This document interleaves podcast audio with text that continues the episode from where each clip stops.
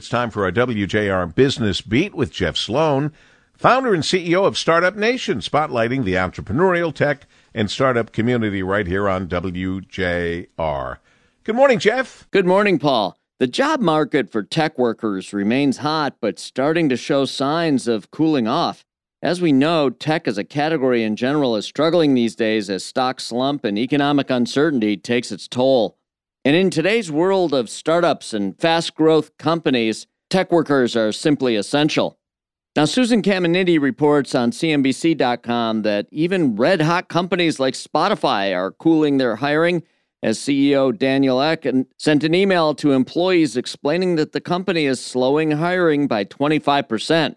And crypto exchange behemoth Coinbase announced it was cutting 18% of its workforce.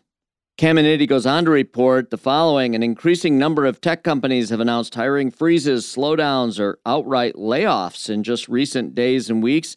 Even so, demand for tech talent remains generally strong, with U.S. employers posting 1.1 tech job openings in the first quarter of this year. That's up roughly 50% over the same quarter last year.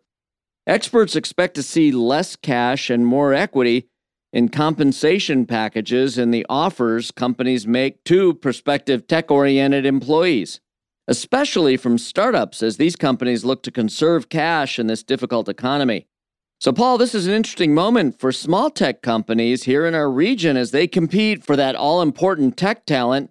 Now, one could argue that given the big companies aren't offering the fat packages that they had been putting in front of top talent prospects leading up to the last couple of months, this may be an opportunity for startups and smaller companies to compete more favorably. Of course, the big upside you need to sell these tech workers on if you're a small business trying to attract that talent, you need to include in your offer equity participation in the startup. And that means that hires you make get to participate in any financial windfall the company may enjoy down the road.